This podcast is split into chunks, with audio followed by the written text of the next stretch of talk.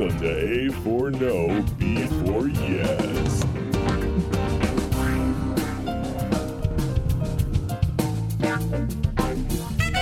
Hey guys, welcome to A4 No, B4 Yes, the Zelda podcast that's currently following Ocarina of Time as we're doing our playthrough. We've gone through the child phase and we're now an adult entering the in between stage of the Fire Temple and what lies beyond. There's a couple things we're going to hit there first. And uh, I'm Cameron Hagee, and these are the people that are going to be covering this with me. Uh, I'm your co host, Ryan Fonzie. And I'm the other co host, Anthony. I'm really excited about this episode, guys. Um, I know that when we did the the child um, section of the game, um, we kind of we did a chapter based on the people of Kakariko and like um, just uh, the Hyruleans in general um, between Castletown and Kakariko, and I feel like this is kind of like the chapter two of that section. Um, and it kind of spans all across the map, and it's it's actually really cool. We're going to be covering the the Biggoron sword quest and kind of attached quests that you can't really complete it unless you do first. Um, but I think that there's actually a really cool story that it tells. Actually, I, guess a couple stories that it tells really. Um, and I, I'm, I don't know. I'm just excited to cover it. I mean, I know that you, for you guys, I think Anthony, I think you've done this one before, but Cam, was this your first time ever doing the Biggoron sword quest? Uh, no, it's not my first time ever doing it, but all the times that I did it, which is only maybe two or three out of all the times I've played this, and never since I got it on the 3DS, um, I'd gotten it very close to the end of the game, like within the last temple to the final boss. I'd never gotten it earlier than post Water Temple for sure. So this is a new experience to be able to go through a few dungeons with the Biggoron sword, and I, I'm kind of interested in doing another run where I go through and get it even earlier, like the earliest you possibly can. Yeah, late lately when I when I do a play of this game, um, I basically get the get the hook shot, and I think I might. I don't even think I get the bow. I think I just go straight for the Biggoron sword because you really only need um, the hook shot and maybe um, Epona to make this whole thing work.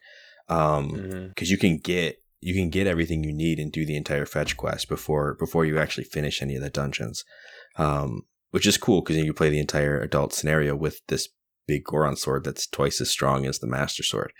Um, it's crazy. Yeah, I remember as a kid, like this. This was like this was like the thing. Like if you if you had the game and you had friends who played the game, like we you know this is one of those things where you'd go back to school and you'd like ask for more help on and like like you had to know somebody who knew the process because it was a little bit. Um, as a kid, it was hard to follow. I know that for sure um, kind of knowing where everything was supposed to go and um, wh- what item belonged to who. Like now with the power of Google, it's it's like it's nothing. It's trivial. But like back back then, it was like it was this it was this big social puzzle that we were all trying to figure out, and it was um, it was cool. Yeah, the first time I did it was on the collector's edition because I didn't do it on when I played on N64 and I actually had the uh, the strategy guide for the collector's edition. So I sort of had my own Google when I did that, but yeah, it still was. It still it's still challenging even today to still meet the the time limit on the on some of the challenges that we're going to talk about in the Biggoron Quest. Yeah, all right. So just to um to frame it, I guess. Um, so we've talked about going to Goron City twice now, and to the top of Death Mountain, um, and we haven't really talked about these characters. There are a pair of Goron brothers.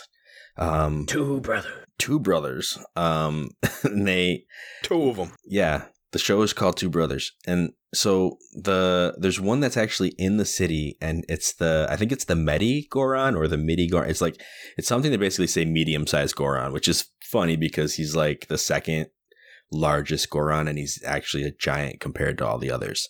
Um, and when you're a kid, he's he's kind of just like sitting there. He's in a forge, um, but you can only see his head, like from basically from his shoulders up. Um, maybe his arms are in the room too, but he says that he's working on something um, and that you should come back in five or six years. Um, which you know is convenient because you know you skip seven years time and you can come back and he'll sell you the giant's knife.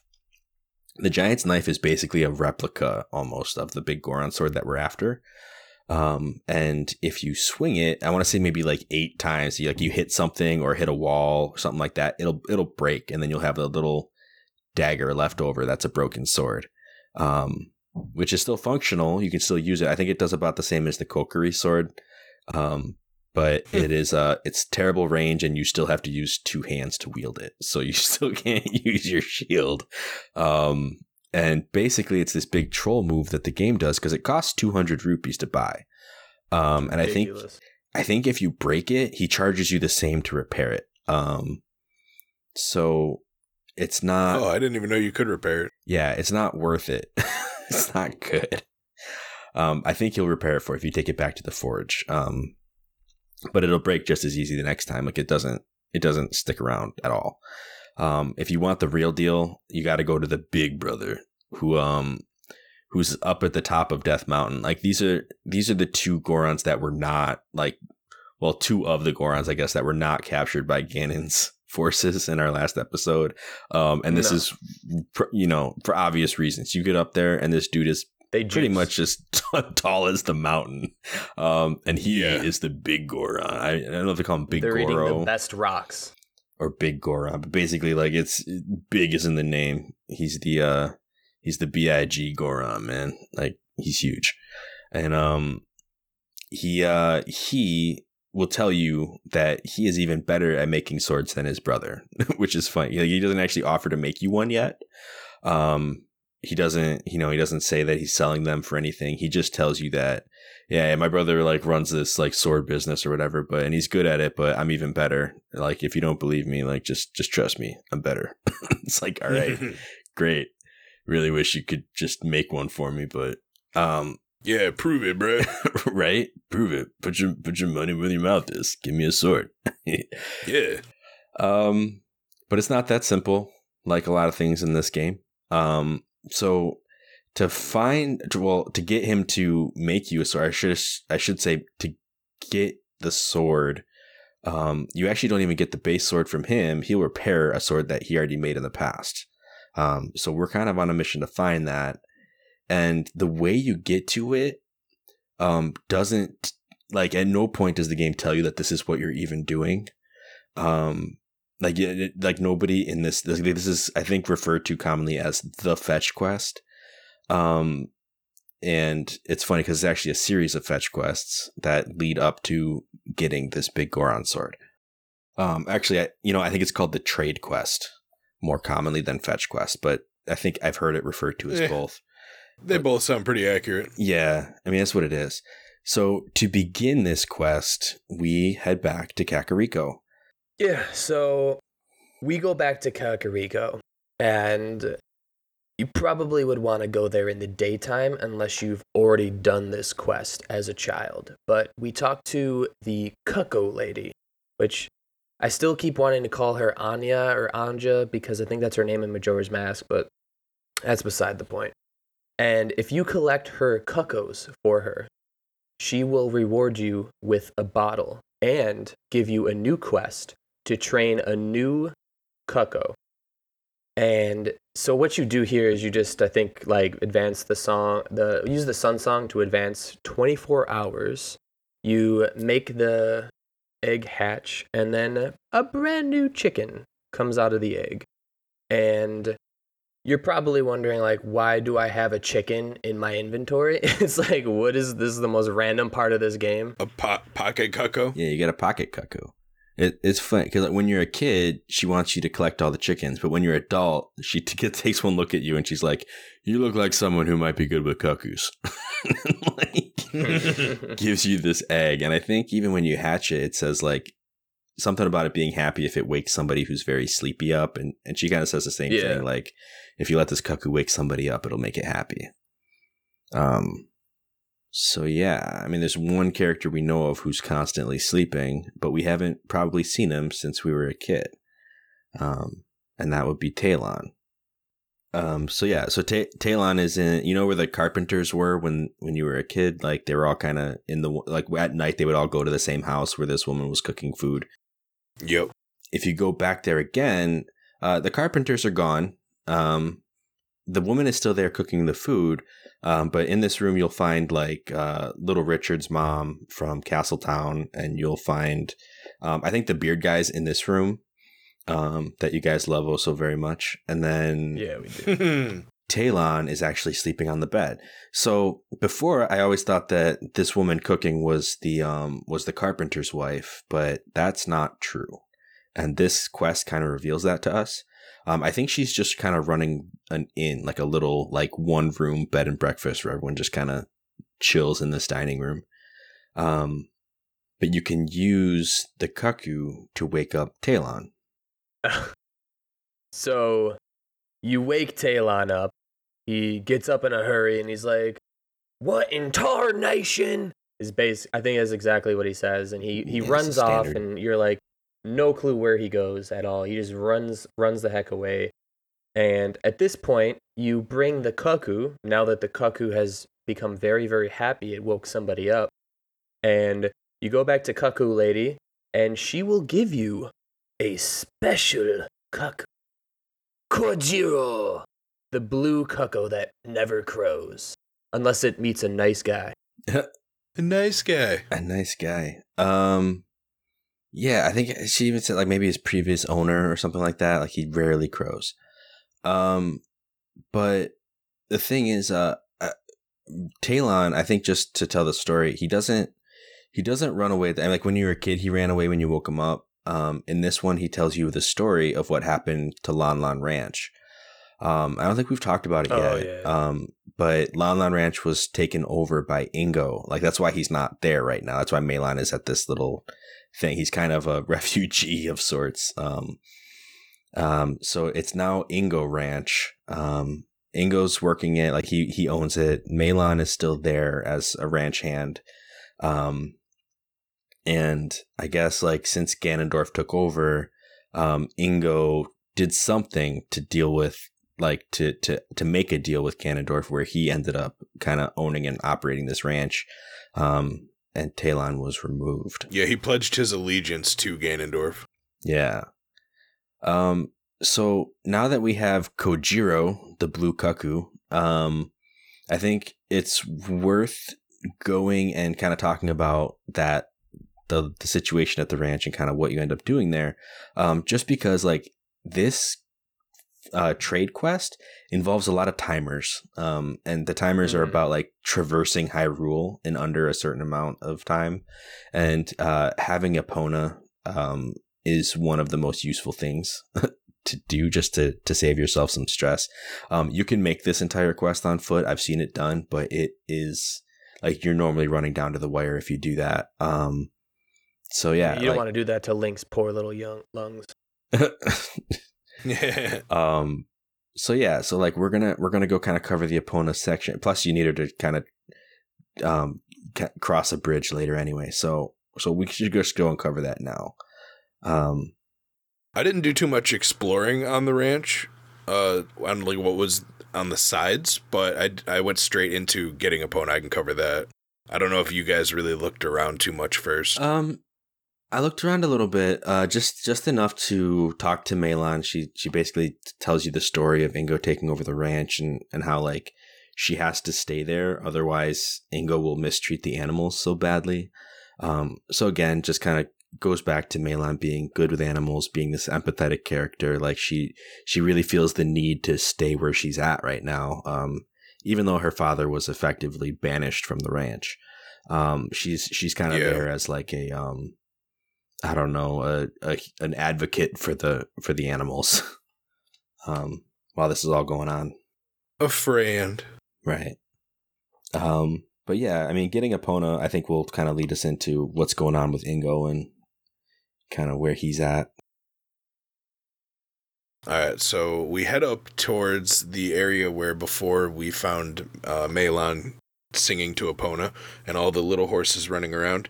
Except now it's all gated in, and Ingo is standing at the only entrance to the gate. So we go over and we talk to him, and he tells us about how this is his ranch now. And after pledging his allegiance to Ganondorf, he's been allowed to operate uh, this um, ranch in his name, I guess Yeah, and he'll ask you if he wants uh, if you want to pay him 10 rupees to get in and play around and ride with the horses. so you do because that's really the only option that you have, and he's charging you for it, which before obviously wasn't a thing. Uh, You get inside, and the first time you can't really do anything. Uh, this would be the time to get acquainted with the horse controls, I'd say. Uh, just hop on a horse, run it around, see what the buttons do, get used to the controls. The timer runs out, and he yells at you. He says, Hey, that's it, long enough, get out Right. kicks you out, being a, a major meanie about it. And so you talk to him and you go, you know what, this time we're getting her out. Mhm. so you pay the 10 rupees, you get in, you play Epona's song, and up until this point, if you try to run over to Epona, she will run away from you. Uh, but if you play the song, instead of running away, she'll run to you. You don't even have to move, she'll come right up to you. Hop on her, uh, run over to Ingo and talk to him, and he'll say, Wow, uh, so you got on a horse, awesome. Do you want to race for 50 rupees? Like a bet. Yeah, I think there's a a bit where you have to like impress him. You have to make a few of the jumps inside the corral for him to like respect your riding enough to challenge you to a race. Um, I don't know. I feel like the rules change every time I get in there, but um, there's just I just there's a little extra you got to do, but it's it's whatever. This isn't supposed to be a full walkthrough. We we are still trying to target story, so go ahead. Okay, yeah, I wasn't sure about that. I did do that a little bit anyways, but I didn't actually know if that was a contributing factor. Uh, so we start the race with uh, Ingo, 50 rupees on the line. Counts down three, two, one. but before go, Ingo decides he wants to run off a little bit. Uh, kind of cheats, gets the head start. Does he do the traditional like "Wah!" and like raise his fist up in the Yes. air? Oh yeah. Yeah, yeah, he goes. "Wah!" Yeah, exactly. and uh, so you got to beat him. It's actually not the easiest race because he's almost guaranteed to start off in front of you because of how he kind of cheats a little, and he he's programmed to dodge left and right to keep you out. Like like a vehicle trying to keep you from passing them is always going to try to stay in front of you. Uh, I did actually end up losing the race a few times, not on the first go. Gotcha. So my my foolproof strategy of beating him is just using every single carrot in the beginning of the race and then hug to the right of the gate to get around him. Once you're in front of him, it's sort of like need for speed where you're just trying you're just like every everywhere he moves, you just want to move in front of him because he actually can't push past you. So as long as you're in front of him, he won't be you can go as slow as you want as long as you're in front of him uh he won't be able to get past you obviously you're going to use your carrots you know But- yeah, that's yeah, Yeah. as long as you use them all in the beginning and just get in front of him like you're pretty much golden yeah. Once you're in front of him, you're pretty much good. He never passed me a single time. It's getting past him that can be difficult sometimes. Yeah, I, I find that like if he's gonna pass me, normally it's because I've used all my carrots. And that, normally, if I'm gonna mess this up, that's how I mess it up. Is I accidentally use my last carrot because like the carrots will come back faster. I think it's weird. No, the carrots are like your speed boost. They just is a symbol on the screen. You press A and it uses up one carrot, and that makes the opponent run faster. But like if you use them all up, the uh the refresh time for them all like gets delayed by a few seconds. Like It's like triple as long. yeah, it takes forever for them all to come back, and they all kind of come back at once. Um, but if you use even all but one, and you just have at least one, then um, the timer is like pretty short, and then they all kind of like progressively come back in. Um, but even with that, it's still it's still a faster reload overall. Yeah. Um, they come back in about second increments. Yeah. So um, I always try to keep my carrots active, and then you know, but I, I do Mhm. use a few in the beginning just to get ahead, and then and then just try to make sure I don't run out of them, so that I can always stay ahead just via speed. But yeah, there's a couple different ways to do this. A strategy I found after losing a few times that I don't know how easy it is to do because I just got it twice in a row is I was spamming A, which is the button to use the carrot, the speed boost, right in the beginning, and managed to accelerate from completely nothing to a sprint like almost immediately without doing the beginning animation of from a, a stop. And I was able to get in front of him like right out of the gate. Pretty much overtook him in the first 10 feet of the course on the last two attempts I made at it. You're using mario kart hacks mm-hmm. Yeah, I guess so. Because I'm like, yeah, I'm revving up the engine to the perfect point. That's the, the the top of the two count when the you know little Lakitu puts his hand up. That's when you press A. Yep, and that's how you get the good boost. And yeah, once you beat him the first time, he challenges you. He gets very angry. He's very upset at himself for losing and at you for beating him. Yeah, he's, And he says, "You know what? This is it. I don't have any more money, or I don't want to spend any more money. So if you win, I'll let you have the horse." yeah. So he just puts Epona, the one you're riding, up on the line for the reward for the next race, the revenge match. Yeah, he's um he's kind of upset that he's gonna have to go back to Ganondorf and tell him what happened. Um, and then he's also like, "Is that Epona? like, how did you tame her? You know, because um he was gonna originally Well, give. he says that at the end when you actually win. oh, okay. Well, yeah, you do the second race. It's the exact same as the first, except he cheats even more and goes at like in between two and one instead of like right at one. So he gets even further ahead of you. Yeah, and he abuses that horse, man. He just smacks it over and over again. Like he uses up all the carrots multiple times.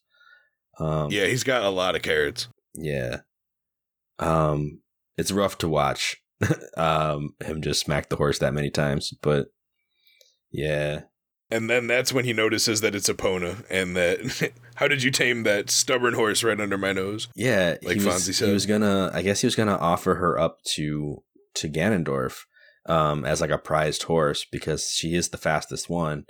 Um, but he, you know, he's been having trouble actually taming her enough to do that. So, so he's like, "I'll keep my promise. You can keep the horse, but I'm not letting you out of here." And he closes the gate.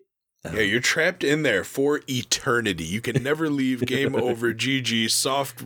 Uh, Good job. soft lock. Good job. You got the horse. Nintendo, why did you program the game like this? It's terrible. But wait, you can jump over small fences Or giant fences, apparently. and a very small portion. Yeah, yeah, actually, in some cases, yeah. and a small portion of the like area around the ring is actually a small fence. Yeah. Well, the fen- I was gonna say like that fence is like taller than you and the horse put together. So like it, it seems like a, it seems like an insurmountable fence, but once you try to jump it, you get like one of the most iconic cutscenes of Epona, like It's beautiful. jumping straight out the you know straight out the ranch and just like running out into Hyrule Field, Superb, making like a victory run. It's great. immaculate.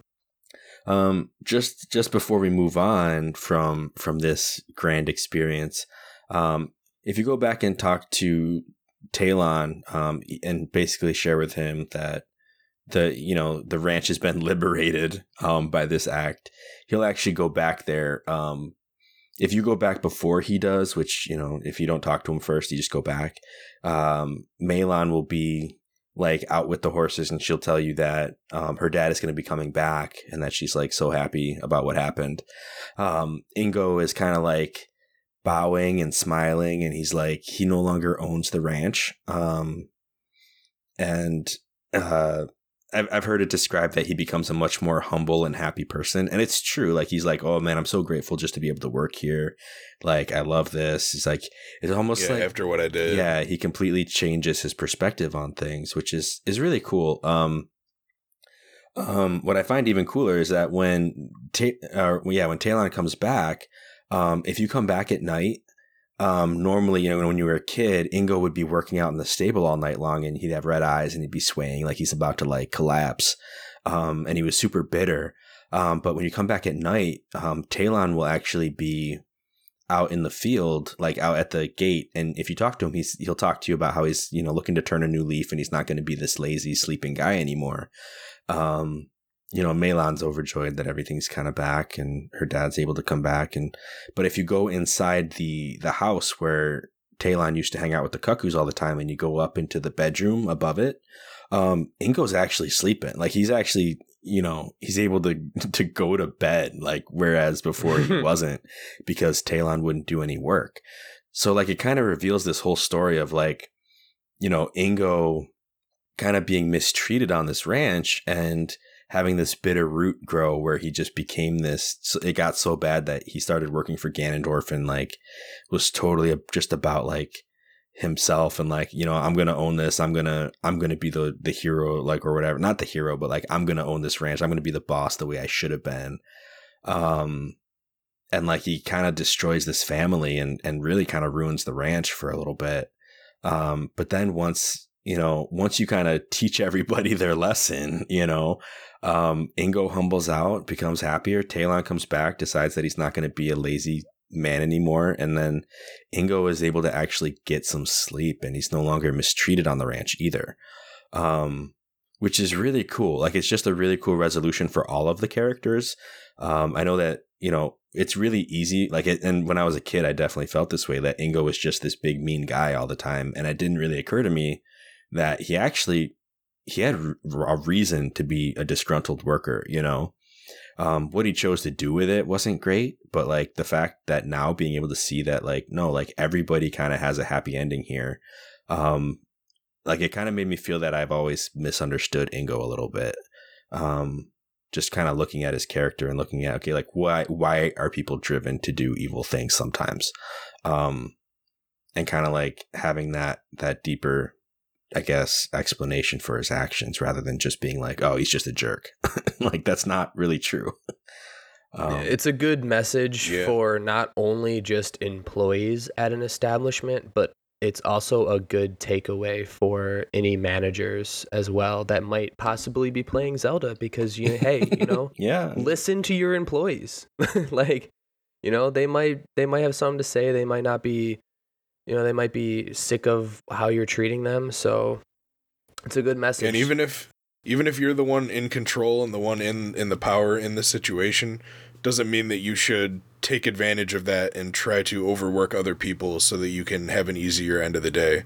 Mm-hmm. Because ultimately, that can and sometimes will come to bite you in the butt, and at somebody else's expense, probably. Like what happened to Ingo. Yeah. So cool. So we got our horse. We were able to um But what about Cojiro? yeah, we got Cojiro still. Um Yeah, we do. So, how did you guys actually find out where you have to take Cojiro? Because I'm going to be honest, I just went straight to online because I wasn't sure like how to locate where this. Like, were there any hints you guys found in the game towards um, how to get this to its destination? Here's here's the thing. I never found a hint. Okay, I shouldn't say that. I realized a hint, but only after I already knew where to go. Um, when I was a kid, somebody walked me through this. I don't know if it was you, Anthony. I don't know if it was somebody else who was a Zelda fan. Like I like I had other friends who were into the game, but I don't remember who shared with me about this. But one detail that never left my mind was this blue cuckoo and the fact that it was supposed to go to this guy in the woods. Um, mm. so as an adult, like um, there's there's actually one other sleeping person in the game. If you run into them, um, normally you would run into them when you're on your way to the forest temple or something like that. Like if you go to where the skull kid is, there's a sleeping person um, who doesn't really respond to you at all. Um, and I so I just kind of knew from from playing this mission before that that this person was a part of the trade quest. Um, what I didn't realize is that if you go into the Lost Woods at all, like when you go back towards Kokiri Village, you know how you go on the bridge that's just like dips into the Lost Woods for like just that bridge, and then you go into the Kokiri Forest. Um, yeah. When you're on that bridge, Cojiro will crow. Um, and then if you go up through um like Kokiri Village and you actually enter the Lost Woods again, I imagine if you enter from any direction, uh, Cojiro will crow again. Um, so he's kind of signaling to you that something important about this cuckoo happens in the Lost Woods. Um, hmm. So yeah, I mean that's the only that's the only hint I, I was able to catch. Um, it was really cool because I remember I got on the bridge and I heard the rooster and I was like, I never noticed. Like, did it just hit morning? like right before, right as I was leaving the field, and I was like, no, it didn't. That's the cuckoo in my pocket. Um, so I wish really, I didn't play with my sound off. Yeah, it was a cool detail that I kind of I spotted this time that I'd never realized before. Hmm. And that bridge is actually directly connected to the area where that guy is. Yeah. Because when you finally get in there, you can just walk around the corner and see that bridge. Right. Um so that's all I have for that. I mean there's a um there's a there's a potion shop owner in Kakariko that we never talked about. Um there's actually like two potion shop. I don't know if they're both actually called potion shop, but I know there's the one with like the happy guy who used to be in Castletown, but if you go behind his shop, there's another potion shop, and there's a an old woman who kind of mentions that she's always wanted to go smell the smells of uh, the Lost Woods or something like that. Like she says that there's some kind of special mushroom that's said to be out there. Um, I think I think that one's referred to as the secret potion shop. Yeah, I was gonna say. the secret potion shop. Nice. Mhm. Yeah, the regular one and the secret one. Gotcha. Um. So yeah. Um. Um. So if you take Cojiro to this guy out in the woods, um, it will wake him up. Um, and you might recognize him as the carpenter's son, um, that we met when we were a kid in Kakariko. Um, he's like he's skin and bones now. Like he's like he looks even worse than he did when he was in Kakariko. Um, and he actually says like he's actually surprised to hear that Cojiro would crow for you, um, and that you must be a nice person, um, which is a huge con. You're a nice guy. Yeah, you're a nice guy. Like, which is a huge contrast because this was the dude who was like, my own mother and father are disgusting. Everyone's disgusting, right? Um, and now he's like, oh, you're you must be a nice guy. Um, and This cucco validates people for this man. right. Um, It is a wonderful relationship. it's you know it's a symbiotic relationship. They're codependent. it's like, yeah, yeah. I don't know It- Cojiro is the yin to his yang, exactly. his third eye. and he's he was missing it when he came into these woods apparently. So And he trusts you now because of that. Yeah. Um and so what he ends up giving you is like the forest mushroom, which, you know, we were just talking about the secret potion shop, um, is actually where that mushroom goes. He actually says give it to the old hag. um at the, I, I think he says the old hag at the potion shop in Kakariko. Um But there's a stipulation on delivering the mushroom to the secret potion shop in Kakariko. yeah, it's like a There's a time limit. yeah, it only stay fresh for a certain amount of time. Who knows how long he's had it on him, but there's only two minutes remaining on the freshness of this specific mushroom, and none others are in existence for you to obtain. Yeah, So you better get running. Right. So you only have a couple minutes to make it all the way back. And no which- cheating. you know, having Epona helps a lot. Um, Did anyone try to cheat and teleport like me the first time? no, I knew about that, so I didn't do it. Yeah, it just immediately says the time is up and you fail, and then it says, Do you want to retry? And I'm like, Yeah, yeah, I do, actually. it's really nice that the game put that in there because otherwise you'd be running all the way back and it would be, or you'd Yes, be teleporting. that'd be guess, horrible. but still, It would still be bad enough. yeah. So, so you do like so you take it back to the old hag, and I don't like calling her an old hag. It feels mean, but that's what the game calls her. So I don't know. It's here's the thing. Um, Official name. yeah uh, i don't want to call her that here's here's the actual what i believe is the identity of this person right so you know how i thought that the woman cooking was the carpenter's wife um i think that's not true at all i think um when you go back um when you were a kid in this area and you go into what is like now the regular potion shop like i don't remember what it was when you were a kid it's pretty much just an open like an empty building um, but one of the carpenters during the day will actually stand guard in front of this hallway. I think he's there at night too, but he basically says that the carpenter actually lives behind this shop.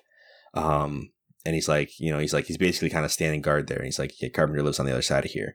Um, so if you go through as an adult, there's no carpenter there to block your way. It's just a potion shop with an open hallway and you can get back there. Not that you you couldn't get back there before. Like when you were a kid, you could cucco your way over. It's actually part of the cucco mission, um, or the cucco side quest, I should say. Um, and the door would just be locked, and it would say, "Oh, we're not open yet," or whatever. And the it's like went to go look for mushrooms or what have you, right? Forever. Right. Um, but as an adult, when you get back there, that that second, the secret potion shop is now open.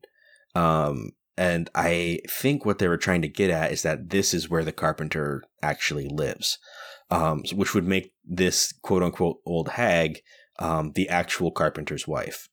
Um, and the reason I think that is because the carpenter's son has gone to get this mushroom for her um, and wants you to deliver it to her. And when you do, when you finally get the mushroom back to her, she's like, "Oh, that kid! Like he had to go out into the forest, didn't he? Like, like he he talked. She talks about him as if he was kind of like this defiant son, or like he just didn't listen to the advice not to go, or or something like that. You know. Um. Hmm. the other detail worth mentioning. That's interesting. Yeah. The the and like I guess one thing that I think we forgot was that um, when the Cucco lady gives you Cojiro in the first place, I think she actually says that it was her brother's Cucco. Um, so suddenly, like the layers of Kakariko are starting to peel back, and what you realize is that the carpenter, the potion shop lady, the carpenter's son, and the Cucco lady are all part of one nuclear family. Um, and they just didn't tell you all of that to start out for whatever reason. um, but they're like the Kakariko family. Um, I don't think that's you know what they're actually called or anything, but like that's that's kind of how the game presents now. Um, It's a secret. right, and then so like the the other thing about the secret potion shop that I love is that um she has a cat. she's just petting a cat the whole time.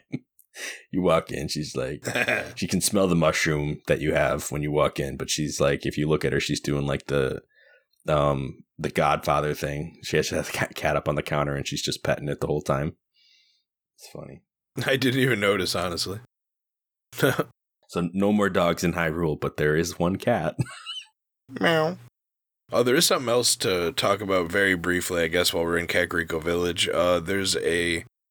If we got the bow and arrow, which we did in our this run through, we can do the archery range, and beating the archery range will get you the bigger quiver. And every subsequent time you beat it, you get 50 rupees, the purple rupee. oh yeah, that's actually what the carpenters were working on when you were a kid. Yep, Yeah, that's the build. it's pretty cool, A mini game. right? It's nigh It's the- impossible it's with the Wii Mo if you play on the virtual console. It's nigh impossible. But very easy with the motion controls on a 2 or 3DS. Yeah, I've been playing it on GameCube and it's it's nice, but it's um there's a there's kind of a trick to it, but kind of not. Like it they the the patterns of rupees like they kind of come in pairs, but they randomize the pairs, so you have to like Yeah. kind of get a feel moment to moment what you're supposed to do next. But I don't know. It's it's like different. It's actually the same the same archery shop from when you were a kid, just meant for the bow and and randomized. So it's um it's kind of cool in that way. But Yeah. I, I only missed one shot in the two times I beat it. Kind of proud of myself. But so now, yeah, the lady gave us uh, herbal medicine, or the the old hag gave us some herbal medicine yeah, I'm gonna call it the uh, in carpenter's return wife. for the carpenter's wife gave us herbal medicine in return for uh, the mushroom that we brought her. Yeah, and it's and it's medicine for the kid who gave you the mushroom in the first place. Um, so I don't know if he had some kind of ailment before and he went looking for the ingredient he needed for his own saving, or if he was legitimately just trying to go and get this mushroom for his mom. Um, but I mean, he calls her an old hag, so my guess is that you know something about this wasn't quite Yeah, probably not too altruistic on his part. yeah so so i don't know like part of me okay so this is like the the i don't want to say the greatest tragedy but it's like it's one of the biggest like saddest stories of this game um kind of tied into this quest. Um and kind of right off the bat too when you think about it. Um because when you go back to deliver this medicine to the carpenter's son um he's not there anymore. Um and the thing is like he just he just started to get to a point in his life where he was able to accept other people as not being disgusting right? Like like seven years ago he was just a total jerk and he like he just was up like bitter and upset with everybody and everything. Um and you know we I, we kind of postulated that um that was because of his relationship with his dad and you see how he's like this overbearing carpenter boss man and like that that might have had something to do with it just like his home life like being kind of what it was might not have been great but but either way he was taking it out on the world um which isn't which isn't great um but to see that he's like able to admit that you're a nice guy that he's he's getting this mushroom that his his mom seems to have always been kind of after and wanted to be able to smell it, it just seems like he's kind of changed as a person. And unfortunately it came just a little too late. Like he's um because he gets lost to the lost woods. Um you go back and instead of him you see Fado there who we we talked about before um and she uh she basically gives the story about like how this man isn't here anymore. Um, everybody who comes into the woods will become a Stalfos, right? Everybody Stalfos, everybody Stalfos. Like she just repeats it, and it, it's ridiculous. But but the point is there. Like it it's it sounds kind of creepy when you think about it. Um, but she uh, when she realizes you have the money, because you can offer her the mushroom instead or the the medicine instead. And she'll basically say, "Oh, this was made with mushrooms from the forest. It belongs in the forest. Give it back." um, and she and she'll take it from you and she'll give you the the the poacher's um, saw, which is you know presumably a, a hand saw, a little like a little. I mean, just probably a few inches long. It's not a, it's not like a big tree cutting saw or anything like that. Um, and I believe it's for like cutting mushrooms and stuff like that. Like that's why it's called the poacher saw. It's I think it's meant for harvesting things. Um, so yeah, um, yeah. I mean that's it's it's just a sad story. Like I find it to be rather tragic that this carpenter's son is lost to the woods in this way. Um, I don't know. And How there's do you guys actually feel a about it? comment that Link Yeah, he is makes Stalfos. in uh there's actually a comment he makes once he gets the poacher's saw that he kind of comments over what Fado said. He has like a little in in memory thought where he says, "Huh, everybody gets lost to the lost woods. Will I get lost?" Like that's actually what comes across the screen. I don't know if you guys read that, but it sort of had me thinking, and I was talking to Cameron about this, that Link is a Hylian. He's not a Kokiri. He thought he was a Kokiri. And we learn early on that any child who enters the Lost Woods becomes a Skull Kid, and any adult who enters the Lost Woods and gets lost becomes a Stalfos. So you have to sort of wonder, like, is it just the powers that Link has and the courage that's keeping him from actually turning into a uh, Stalfos? Or when he was a kid, was it that courage that Deku Tree gave him that was keeping him from turning into a Skull Kid that everybody else got lost? So, you know, what? why not Link, basically? Because he didn't really have the Triforce at that point. Yeah, I mean, I've seen some theories on it. Um, I know that the Deku Tree rec- like finds that he's the child of destiny, you know, and kind of um, decides to raise him as a Kokiri. Um, but again, like he didn't have a fairy until he was like ten, right?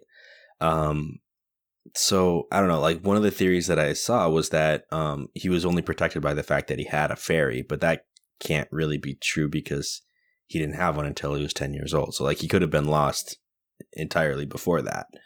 Um unless, you know, you argue that he never actually left the village until he was 10, in which case, you know, he would Yeah. have just been held in Kokiri Forest without you know, without being exposed.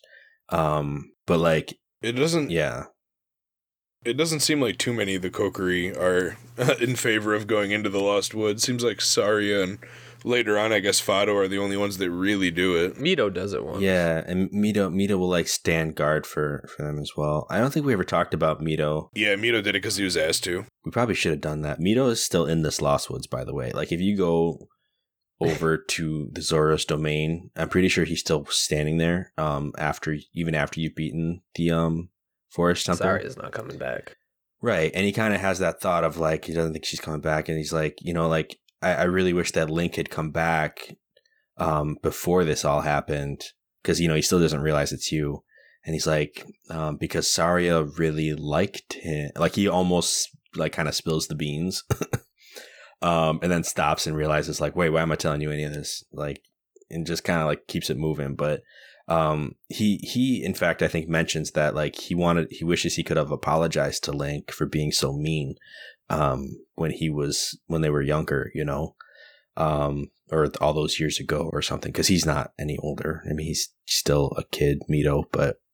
Um, it's actually a really cool moment with him, kind of like the Ingo moment, like for him to kind of fess up to having been a jerk and like really seems to be this like helpful guy now who who really wishes he had a chance to make amends like um again it's kind of bittersweet um that he doesn't recognize you but still has all these feelings and still ends up sharing them to you unknowingly um because he doesn't get resolved from that but you kind of do you know um I don't know, just another cool side story that is like two rooms away from what we're working on now. So, yeah. Yeah, definitely. All right, well, we've pretty much wrapped up the the Lost Woods portion of the fetch quest, and so now you have this poacher's saw, and you have to take it somewhere. And uh, did you guys like know exactly where you were taking it when you got it? Because I think it kind of hints that. I think it mentions that it was this that guy's dad's or something like that. I think they give you that hint. Um, I don't remember the hint. I don't remember how I knew. I, I'm I, honestly at this point I may have been, and this at least for this playthrough, I may have been looking things up at this point. um, but The Kakariko. yeah, there's no. The Kakariko carpenter was the poacher. Yeah, It's one of the reasons why his son hated him, I bet. but you have no clue, you know, where they've gone. You know, because they're not in they're not in uh, Kakariko anymore. So honestly, I don't know the clue they would give you, but we're going to a new place that we've never been before, and this is called Gerudo Valley. So when we go to Hyrule Field, there will actually be a little path out to the west that you probably would have never gone on unless you were curious. And you couldn't really do much there yet except for fall into the river and end up in Lake Hylia. But now we have Epona. And with Epona, we know that Epona has big game, big jumps, and you can actually have another awesome cinematic scene of Epona jumping over the valley. And it's it's honestly one of my favorite scenes in the whole game. It's just like slowly just gliding over the thing and then slamming down on the ground. Yeah, it's another one of those cool cutscenes, like um, like when you play us the the Saria song for Darunia. Like you can do this as many times as you want. Like you can jump Epona over the bridge, and every time it'll give you a cutscene of her jumping over the bridge. Um, so it's kind of cool in that way. Um, Which was crazy for the N64, by the way. Yeah, I I think worth mentioning is that when you were a kid, if you came to this area, that bridge was still built.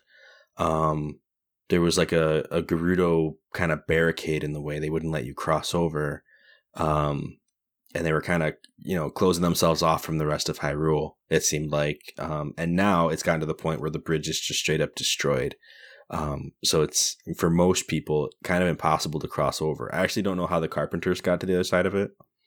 Um, They're but they did, and they're actually there. Hook shots. Yeah, they all have hook shots. Um, they just one after the other.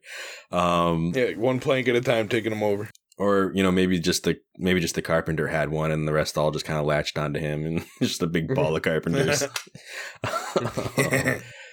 but yeah, um, so they're all over there, and they're actually there to, or they, at least they they went over there to repair this bridge, um, which I think is is kind of symbolic. Um, we haven't talked about the Gerudo people yet, and well, there'll there'll be a whole episode that kind of dives into that a little bit more, and we can kind of discuss what the uh, implications of rebuilding bridges uh, kind of means for them.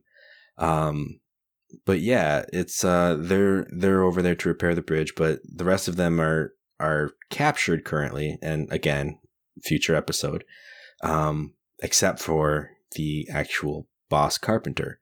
Um, so we are able to do this quest as long as we can jump the bridge with Epona.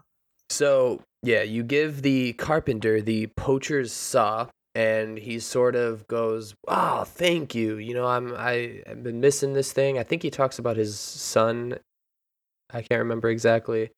And he's like, "I don't really have anything for you in return, like money or anything, but I can give you this broken Biggoron sword." I don't think he says Biggoron sword. He says No. broken sword here No, he um or dagger. he calls it a tool. He's like, oh, uh, you know, I broke my Goron tool. I've been meaning to get it repaired, but I haven't Mm. yet. And he kind of, he's like, you can take this instead, and he he gives you the broken. I mean, it is a broken Biggoron sword, but it um, I think the game calls it just a broken sword. I think, um, but he calls it a Goron tool, which is kind of funny. Like it's it's like too big to be a conventional sword, so he must have been using it for some kind of carpenter purpose.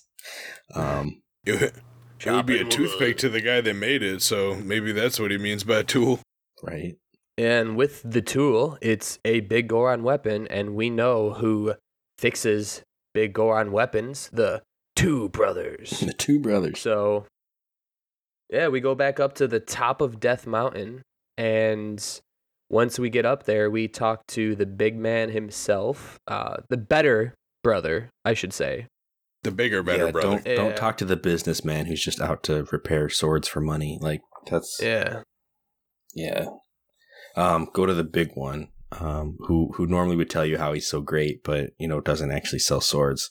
Um, and this, But he's in a crisis right yeah, now. and and this time when you random talk to him, you can show him the sword, but like he's he's all he's in all kinds of pain. Like he's moaning, he's flailing, he's like he's upset, and if you. Squinting. yeah, squinting. That's a big, big detail. Um, because when he sees the sword, he's like, "Oh man, I really want to repair that, but um, but I got smoke in my eyes from yesterday's eruption, so I need, I need these uh eye drops to help me out." Like, and he he ends up asking you if you'll run the errand for him, and he gives you the uh prescription for eye drops. Yeah, it turns out he has special Goron eyes and actually needs special Zora eye drops in order for his uh, special Goron eyes Yeah. to be cured. Like, can I just go to the secret potion shop? No, they don't have my brand. I have Yeah, specialized. That's what it feels like. Right. like you have to go to the royalty of an entire different like species in order to get the exact eye drops this guy wants. Yeah, he's like, go to King Zora, he'll fix me up. And it's like, how do you even know him? Like, when have you ventured to King Zora? You're like, yo, what up, guy? He could probably see him like through the waterfall. He's so big. yeah. Yeah, um, this is one of the coolest things about this mission, um, because it takes you everywhere. Like you, you go back to cat. you, I mean, you go back to Kokiri Forest. Um, like you go to the Lost Woods, right? Like you start out in Kakariko, you go up Death Mountain, you go to Zora's Domain. I think, I mean, one in one of these, We went to Gerudo Valley. we went to Gerudo Valley. we haven't even been there. one of these missions we go to lake hylia like we haven't gotten to that one yet Yep. but like but like it literally takes you to every corner of the map um to solve this like and and what you find is that there's just so many connections across Hyrule like people knowing each other and actually working with each other and like different races that actually interact where otherwise you, you might look at the the map and just be like wow Hyrule's pretty segregated um according to race right now. So um but it's not that's like not really the story. It's like everyone kind of sticks to their habitat but um but you know it's not there actually is collaboration. Like all of the people of hyrule actually do work together on things um especially medical needs i guess but um i don't know. It's just it, it's kind of cool to me how the story spans the map like that It is. Uh, it's funny that the only place that you don't actually go to is Hyrule, but to be fair, there's not really much going on there anymore these days. Yeah, So it's fair that there's not anybody there. just Collect going- one skin graft from a re-dead. It's about all you can do. go back Go talk to that weird, Oh, creepy man. ghost guy. we're gonna need a poe in a bottle we need a Poe to trade, boys. Um, yeah, no, I imagine going back to the castle, like knocking on the doors, like, "Hey, uh, uh, Ganondorf, um, Biggoron has an eye problem." He's like, "What do you want me to do about it?" Like, like Yeah, right. care about his eyes? Come on, It's man. not my problem, man. Come on. So we we have this prescription now for these special Zora um, eye drops, and we go to Zora's domain in order to obtain said Zora eye drops. Uh, except there's a problem. King Zora. Uh, well, first of all, all of the Zoras are gone. None are, are to be found. We later learn that they might be trapped under uh, some ice. Everything is frozen over, uh, which is terrible. And King Zora himself is trapped in magical red ice that is magical red ice. Yeah, Yep, you cannot do anything to melt it. Nothing. It's kind of a That ice stole the power of fire. Did it. Fire is normally red. This ice is now red, which means the ice has stolen the power of the fire. And now, how do you think you would melt? Normally blue, but now red ice would be probably with normally red, now blue fire. yeah, the fire has Maybe. stolen the wisdom of water. What? Yes, they've traded position in one particular area right now.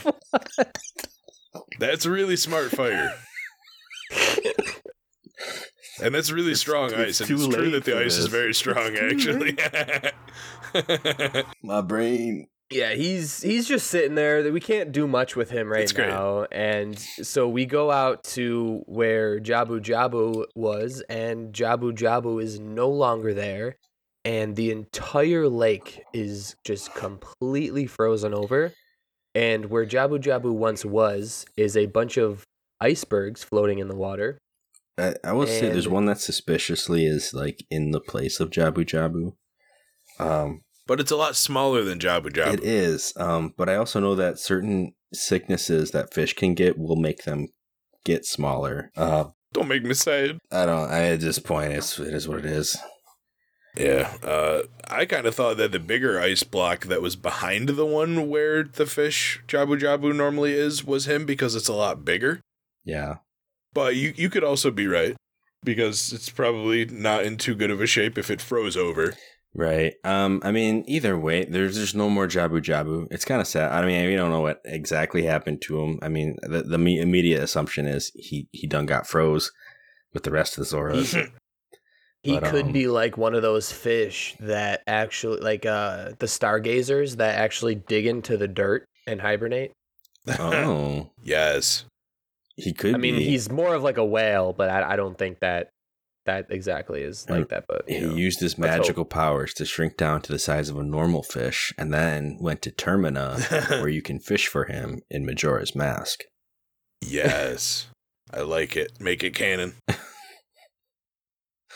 Uh, so there's two main things that we can do right now back here where Jabu Jabu used to be. We can jump across some moving, floating ice platforms, and we can grab a piece of heart real quick directly in front of us as we're like running up the steps over Jabu Jabu, and then we can go to the left, uh, coming up those same steps, like the direction that you'd be facing, and jump over some other ice platforms and get to the ice cavern which is the area we'll need to go in order to obtain the blue flame to get the king out of his ice predicament. Right. Get the blue flame to get rid of the red ice, so that we can save the blue king, in order to give eye drops to the red Goron. Yep. Yeah, And I know this is red a and blue very and red and blue. and small dungeon, and it's not considered a temple, but it is one of my favorite places to go in this game. Is it really? I love this temple. Yeah, I love this place. This is so much. always one of my least. Yeah, I don't really like it. You know why? I just love the vibe. Well, the vibe is cool, I guess. I mean, I mean, it's ice. It's gotta be at least And I love somewhat cool. You know what I mean? And um, uh, There's yeah, the pun. yeah, it's cool. Get it? um, but it uh, I was drinking. but it's ice physics. Exactly. Who likes ice physics? Who likes ice keys? I do. They touch you and you turn into a block of ice. Like, Okay. come on now. And who likes push puzzles where you have to push giant blocks into things Oh, that I stop love giant push blocks? Oh, Push I puzzles like and those. Pokemon were my favorite puzzles. And then so there's when, when I naturally Who are you? and then there's the uh like Blizzalfos that are like the like the statue ones, but like they breathe ice and freeze you. Oh yeah, the. Oh, and did I mention there are icicles everywhere? What are they called? First, they're called Freezards, okay? And Okay. Freezards actually are soul uh, I want to say a, automatons that have souls in them. And basically they're living ice with a soul. Living ice with a soul that I smash. And if you don't kill them fast enough and you don't smash them with your sword fast enough, they will regenerate. So either use your sword or you can use Din's fire and just wreck their entire existence. yeah, you can one shot them with that Din's fire. and we we don't have uh, fire arrows yet, but same thing. Yeah. Yeah, yeah. Fire is good against ice enemies. And also when when you hit them, they make a kind of noise. So yeah, You're And killing can their soul, basically. the, the first few hits, you like smash their face in, like like it literally like cuts off half the top of them, um, but they can still breathe ice at you. Um, yeah. So The ice actually comes out of an area that's no longer a part of them. I think like the actual area where it stems from is their mouth, and a chunk of their mouth is gone. You cut in so deep at that point, yeah. So so it's just kind of floating. yeah, it's a magic. Um. So so yeah. you can also hookshot to them. But why would you want to? It, it counts. It counts as a hit. It takes one of the three chunks it, or three hits it takes to kill him, and it pulls you right to him. But they, generally, they do freeze you immediately after. yeah, So maybe not a good idea. That that is something that I I did do. Like one of the last times I went through, um, when I when I realized that I was like, oh, I can time this, and like after they're done, like once they're done breathing, hook shot them right then because they still have to recharge for their next breath, and you'll have plenty of time to just slash them up oh, that's smart. from there. So, and they'll and they'll try to breathe fi- ice at you even if they're like way too far away for it. So, um, it makes that timing a little bit nicer. It, it's Yeah. you know not so nice with the ones that actually move because some of them move, but the ones that are are static, um, it's it's a really nice strategy. Also, I wanted to harp on the ice keys. I don't know if you guys knew. If you fight them near blue fire and you you take away their like surrounding ice flame thing, they can actually fly back into the blue fire and then get their like ice cloak back again. It it's so dumb. So is the blue fire hot or cold? It, exactly. It makes literal to no sense because you you you like block them with your shield or hit them with your like hook shot. They lose their Well, ice and then they fly back through the blue fire and then they get their ice cloak again. It makes no sense. Well, now I say it doesn't. It doesn't say if the ice, the red ice, is hot or cold. So the red ice could be hot, and the cold fire or the blue fire could be cold. It's So it could make sense and that the, fire. the keys gets all glowy, coldy aura, I guess, in the magical enchanted blue flame. We're dealing with some next level magic. yeah. When, when I get back pain, I use my icy hot patch and I get freezer burn.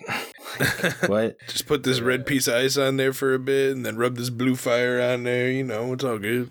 I'm sick of all these icy oxymorons.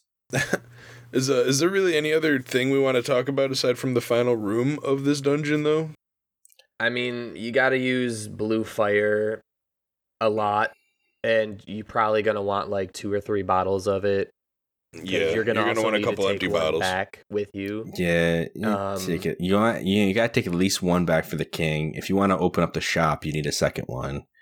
Um, if you want to Mhm. sell it to the sell me something with C person for uh, a small fortune, um, then you want to get a third one out of there. But um, that's really up to you. So we- walk into this small final room, which is like beautiful. There's blue walls and icicles, Oh, so like now it's hanging, beautiful. like kind of into. Yeah, no, this this room's great. It's got like this rainbow look to the ice, like it's all reflecting. At least on the 3ds, it looked really nice. Like there's this kind of rainbow reflection to all the snow and the ice in the room. Yeah. And uh, we hear as soon as we walk in, we hear this. Mm-hmm.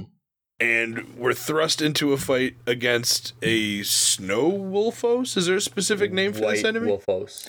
A white wolfos. A white wolfos, And boy, which uh, with the master sword will still die in one jump slash to its tail after it misses a claw attack, And so his watch is ended.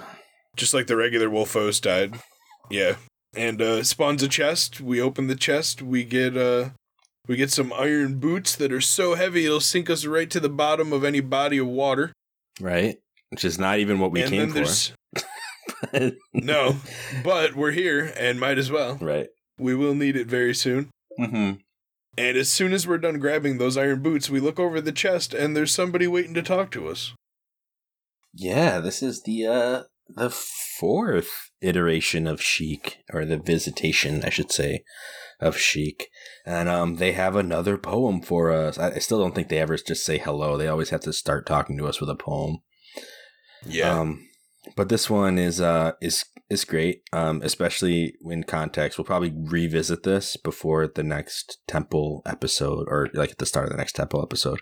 Um because that's what it's about. Um of course, Sheik doesn't know that we're actually after a sword right now, but it doesn't matter. Um what they share with us is time passes, people move. Like a river's flow, it never ends. A childish mind will turn to noble ambition. Young love will become deep affection. The clear water surface reflects growth. Now listen to the serenade of water to reflect upon yourself.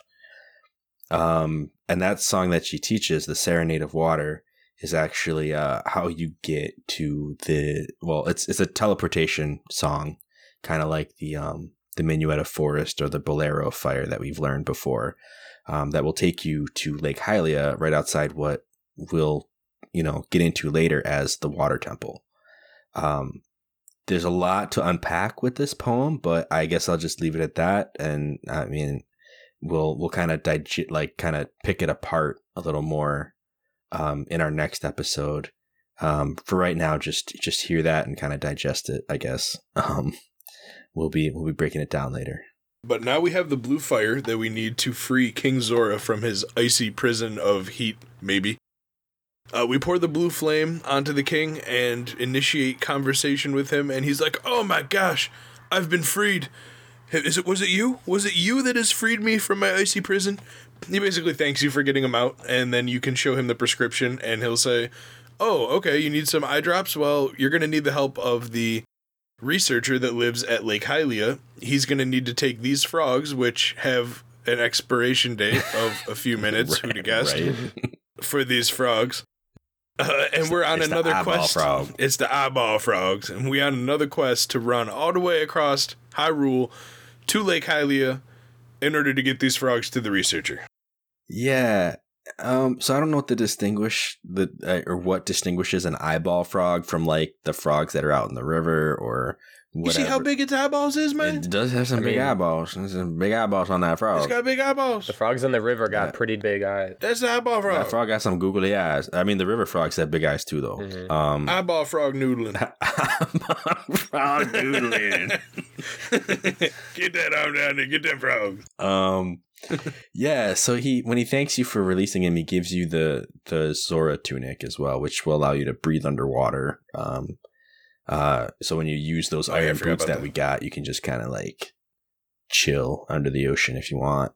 Um, if if Breathe there if there was an ocean anyway, but um, there's enough bodies of water where it, it's actually very useful to have. Um, Yeah, before we move on, actually, just just for our viewers, if you guys use the iron boots where Jabu Jabu was, there's actually a heart piece at the bottom of that lake. Just for uh, FYI. Yeah, you, you don't even have to wait till you get the Zora tunic because you actually do get a good amount of time underwater before you have it. Link's got iron lungs. you lungs. can just An entire minute right, under frozen water. right. You can only you can only dive for like a count of what five now, um, or maybe six because you, if you haven't gotten the golden scale yet, you still only have the silver one from when you were a kid. So you can only dive for six seconds, but if you have iron boots, you can hold your breath for a minute. that's how that that's how that works. This kid was raised in a forest, not on an island or a port. Yeah, he's a. His lung capacity is ridiculous. It is. I mean, he Uh, sprints a lot, you know. It's great. Yeah, he does. Actually, his cardio is spot on. I mean, he even like adds rolls in there for the extra Do you see them rolls? Oh my muscle gosh. engagement. You know how taxing all them rollins would be? Mm-hmm. Words I mean, he can, he can do backflips. I mean, he's a great side stepper, like a like a side jumper, I should say. he does backflips on command with giant swords in his hand. Okay, Link is a flip wizard. Okay, that's that's all there And is he's to it. he's won a tennis match before without a sweat. You know, he's just he's, he's Without athletically insane. sweat. He's just, he's great. He won it with nothing but a bottle. He didn't even have a racket. He just bottled the ball back across the net enough times. And every time he does anything that's not just regular running, he screams. So like, not only is is he so good at cardio, I mean, he challenges himself by adding in some like vocalizations that would otherwise like take away from your breathing patterns. Yeah. Yeah. The kid's got iron lungs, man. Number one draft. And let me add in a little tidbit about the bottle joke I just made. Is that during the Phantom Ganondorf fight, you can actually uh, reflect the same attacks you reflect with your sword with a bottle if you time it right. Yeah, we all kind of went down that. Oh, we didn't all go down that rabbit hole of actually doing it, but we all we all like watched that video. Not too long that, ago. that's funny, right there. Um, pretty soon, I'm hoping to do that. Bottle strat. I yeah, I want to try it so bad. Pro strats. it's so fun. It looks so fun to do. Um, kind of a challenge mode, but whatever. Play the whole game with a bottle. Yeah. So, So we book it out of Zora's domain as fast as our little long act actually now legs can carry us. yeah. Um, real quick, I just wanted to mention how great it is that when you like ask the king for the ingredients for the eye drops, he's like, um, you might say we have the eye drops. You might say we don't. Uh, we actually just have the ingredients. and that's when he like gives you the eyeball frog. I don't know. I just thought that was humorous. Mhm. I'm like, the answer is you can't can't do anything with them, but here's the ingredients. Just do a staring contest. I'm sure it'll fix something. yeah, right. You'll lose to that frog. So we hop on, we hop on Epona, and we book it all the way to the opposite side of Hyrule, down by Gerudo Valley, Gerudo Valley, Yeah. Um. Southwest side. west side. Yeah. Gerudo. Wait. Gerudo Valley. Yeah, it's like under Gerudo Valley. Yeah, the southwest side of the map of Hyrule. Oh. like the complete opposite 'Cause we're corner going to Lake of Hylia, where you're right? coming from. Mm-hmm. Yeah. Sorry, I thought you said we went to Gerudo Valley. I was like, wait, that's not what. No, I said it's down by Gerudo Valley. Gotcha. So you got to go to where the gates are. It kind of looks like a castle wall, and you have to hit Epona dead center at high speed, Mach speed. Epona has to be going because I didn't make it, and then I just climbed up the castle wall with the ladder on the side, and then went and I finished with like 20 seconds left. But yeah, it's Yeah, yeah. you gotta the get the best. Pretty this. much directly perpendicular to the fence is how you want Epona to be when you make the jump, and you want to do a speed boost like kind of soon-ish before you do the jump. Yeah. Um. As long as you're perpendicular to the fence. I mean, I think that's the biggest key is being perpendicular to the fence. If you try to go in at an angle of any kind, like Epona might just be like, "Nah, nah, fam, we don't do it like that." Yeah, that happened on my way back. I got a little worried. Yeah. Yeah, and the way back is like the big one. So um but yeah, getting getting into here, um I mean we're headed towards the they I think even King Zora told you that you had to take it to the lab, right? Like take it out to the professor. Yeah. Um just a little bit of extra background. Um, when you're when you're a kid and you go to the potion shop in Castle City, just this is like an aside, but it kind of it's re- relevant.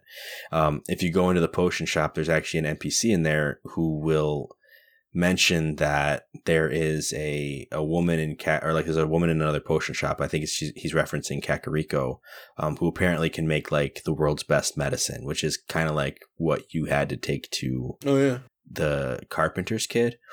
Um, and then if you talk to, I think, I don't know if it, I think if it's as you're a kid or maybe as an adult too, when you first talk to this, um, scientist in the lab, um, he'll tell you like, oh, have you met the other potion shop lady? Like she's kind of an apprentice of mine.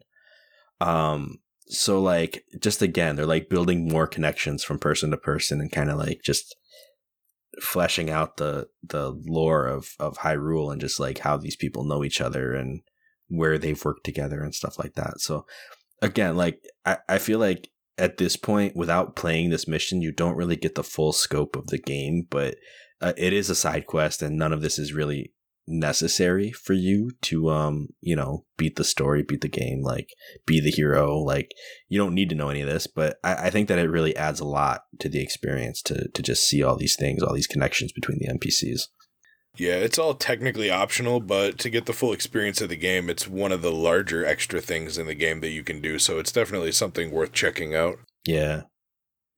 Um, I gotta say, when you get to this scientist, I love his reaction. Um, one thing is like if you've never talked to him before, you have to talk to him once before you can show him the frog.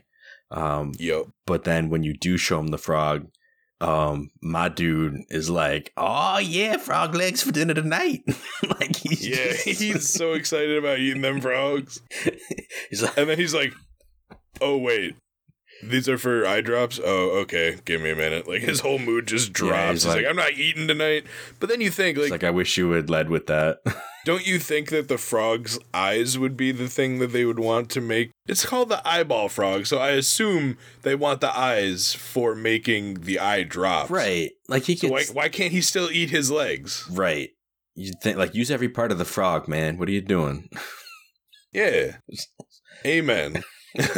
oh man, cooked frog legs. You need those eyes. Make the froth.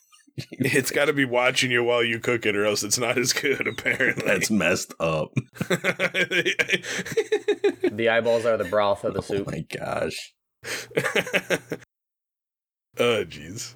Anyway, So now we got some eye drops to take to one big hefty boy Goron at the top of a mountain who's got some soot in his eyes. Yep, and I think they give you five whole minutes for this one because it is Four.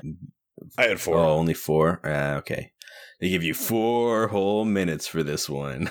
um, And an easy way to get up there is make sure that you had planted a magical bean sprout at the base of the Death Mountain because you can actually ride it almost to the top. It'll like spit you out uh, along the trail that you need before the Skulltulas. So it skips probably like 30 to 40 seconds. I ain't got time for these preparations. Well, if you did it as a kid. yeah, I, I mean, we never told them that beforehand. I mean, if you want to do it that way, you have four minutes. Go to the Temple of Time.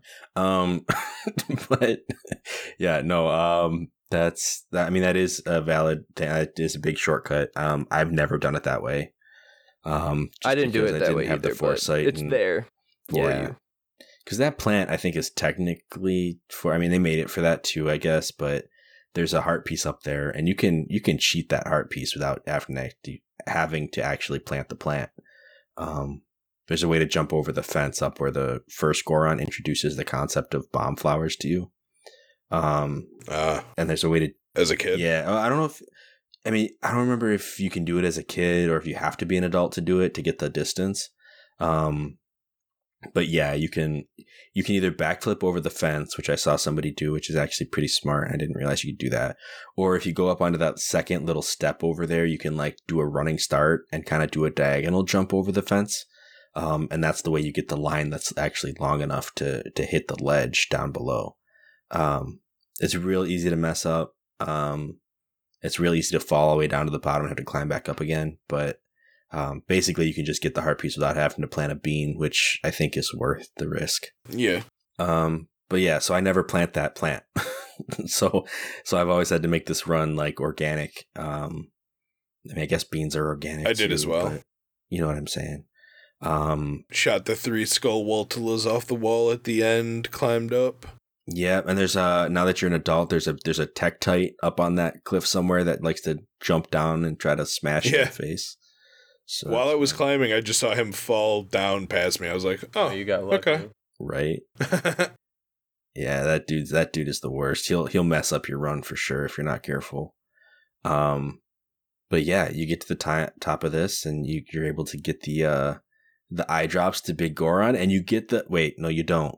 You don't get the sword right No, away. you get the claim check. no, you get the claim You get check, the yeah. claim check. And you have to wait three full days for your sword to be completed. You have to play the Sun song six times, or just wait it out. But you know, who has Why? time Yeah, that? why would you just want to stand up on the top of the mountain and just like, you know, tell tell Biggoron your life story? Um, yeah, he's, don't you have a kingdom to save or something? Uh, I mean, it's three days. You know, it's fine. eh, three days for double damage. I think I can swing it. Um, Yeah, right. It's like it's. I don't know what the purpose of this was in the writing. Like I don't know why. After all of this running around and sprint, it's like hurry up and wait, right? Like I don't know if it was just like a, a, a joke about time or or what, but they decided that after you do all of the sprinting around, that it's going to take three days. When it's just like, uh, well, he can't just make it for you instantly. Right? I mean, logic. just to, to be to be fair, his younger brother took uh seven years to make one. so like, It could have just been a fade out, though. He could have just said, oh, hold on, I need a few days, and then faded to black and came back, and he just gives you the sword. three days later. They didn't have to make yeah, you but I wait. think this. I think this makes it more digestible. Like it's an actual story. I think it it makes more sense in the terms of how Zelda progresses things slowly. Yeah. Yeah, and Like I- Zelda doesn't just do fade outs. They actually make you sit there. yeah. I mean, I mean, in theory, you could just completely leave this area, go play the game for three days, and then go back and get the sword. Like, you don't have to stick around. You don't have to play the song. But like most Yeah. people, I mean, after you've done this whole quest, you kind of just want your reward. So that's why you just spam Sun Song over and over again. Um, but I guess if you wanted the the the immersive experience, you could you could straight up leave, go do a temple, or like explore Hyrule for three days, and then and then come back and get your reward. Um, And three days isn't all too long. It's it's probably like fifteen minutes, if that. Yeah, probably. Yeah, it's not a it's not it's not a huge undertaking.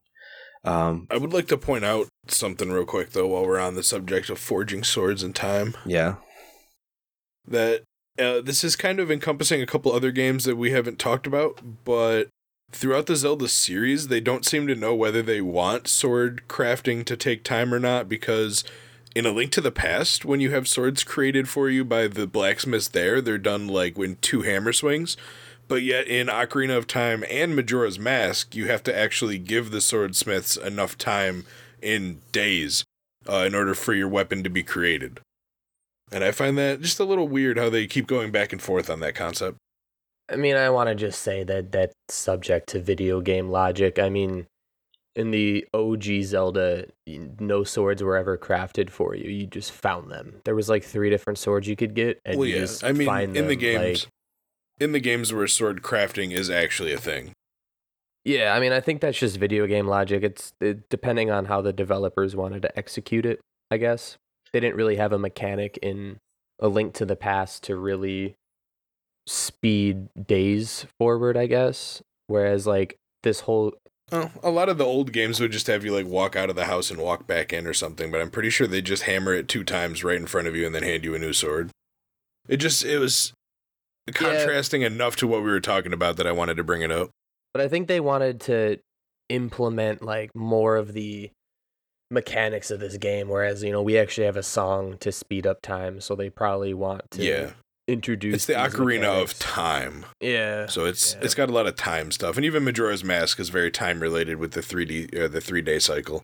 yeah, So So both of those games do up, have a lot of tie into time, whereas A Link to the Past, even though past is in the name, which is also time related, it's not so much time related.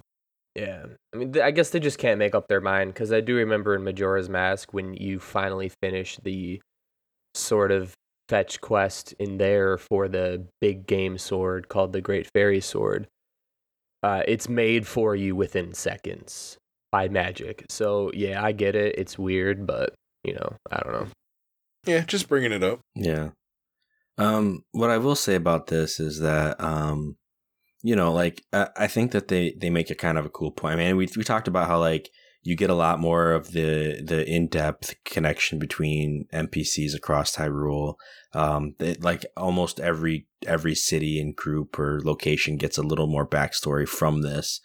Um, but um, I think that one of the cool things to note is that because the the Medigoron, like he never he never leaves Goron City. Um, he's kind of stuck inside in a little forge. Um, he works on this thing for like you know seven or like he says five or six years, so he might have been done with it before you got there, you know. But um, you know he didn't. There's no quest right involved. It's just you just go, you spend a good chunk of money, and you get your sword. Um, but it's not but it's not sturdy, right? Like it's not true. Like you take it and you hit some stuff with it and it breaks. Um, which means it's just it's not the real deal. If you want the real deal, you got to go and you got to like meet and meet the needs of all these different people and like run around and like really invest in Hyrule, you know? Um, so I think like a lot of this game is about like the power you get from relationships and friendships and stuff like that. Like we've kind of talked about the first two temples are both, you know, the power of friendship. And pretty soon we're going to start breaking into relationships that aren't just friendship. Um, and this is kind of just another big example of that. Like you are, you are spanning all across Hyrule to every location, um, going from person to person, kind of like figuring out who what belongs to who and who's missing what, and like, you know, making you know some some people have like these life goals of like smelling things from the forest, and you're going and you're like providing that in a way. Um, and some people are just missing stuff, and you know, Biggoron himself has like a an, an issue that you are like trying to fix at the end, right? um i don't know like i just i feel like there's so much more like you because of this it's like you actually you know it's it's called the Biggoron sword um but like when you think about it this is like this is like the sword of like this is like actually the sword of hyrule right like this is like the, it wasn't just Biggoron like you you actually had to interact with like and meet the needs of everybody in a way. It contains the power of Hyrule, and that's why it does more damage than the Master Sword. Right, like the Master Sword is Yeah. Evil's The Bane. power of it's the the, legendary sword. Everybody knows it. You actually need it to defeat Ganondorf, and that's all great.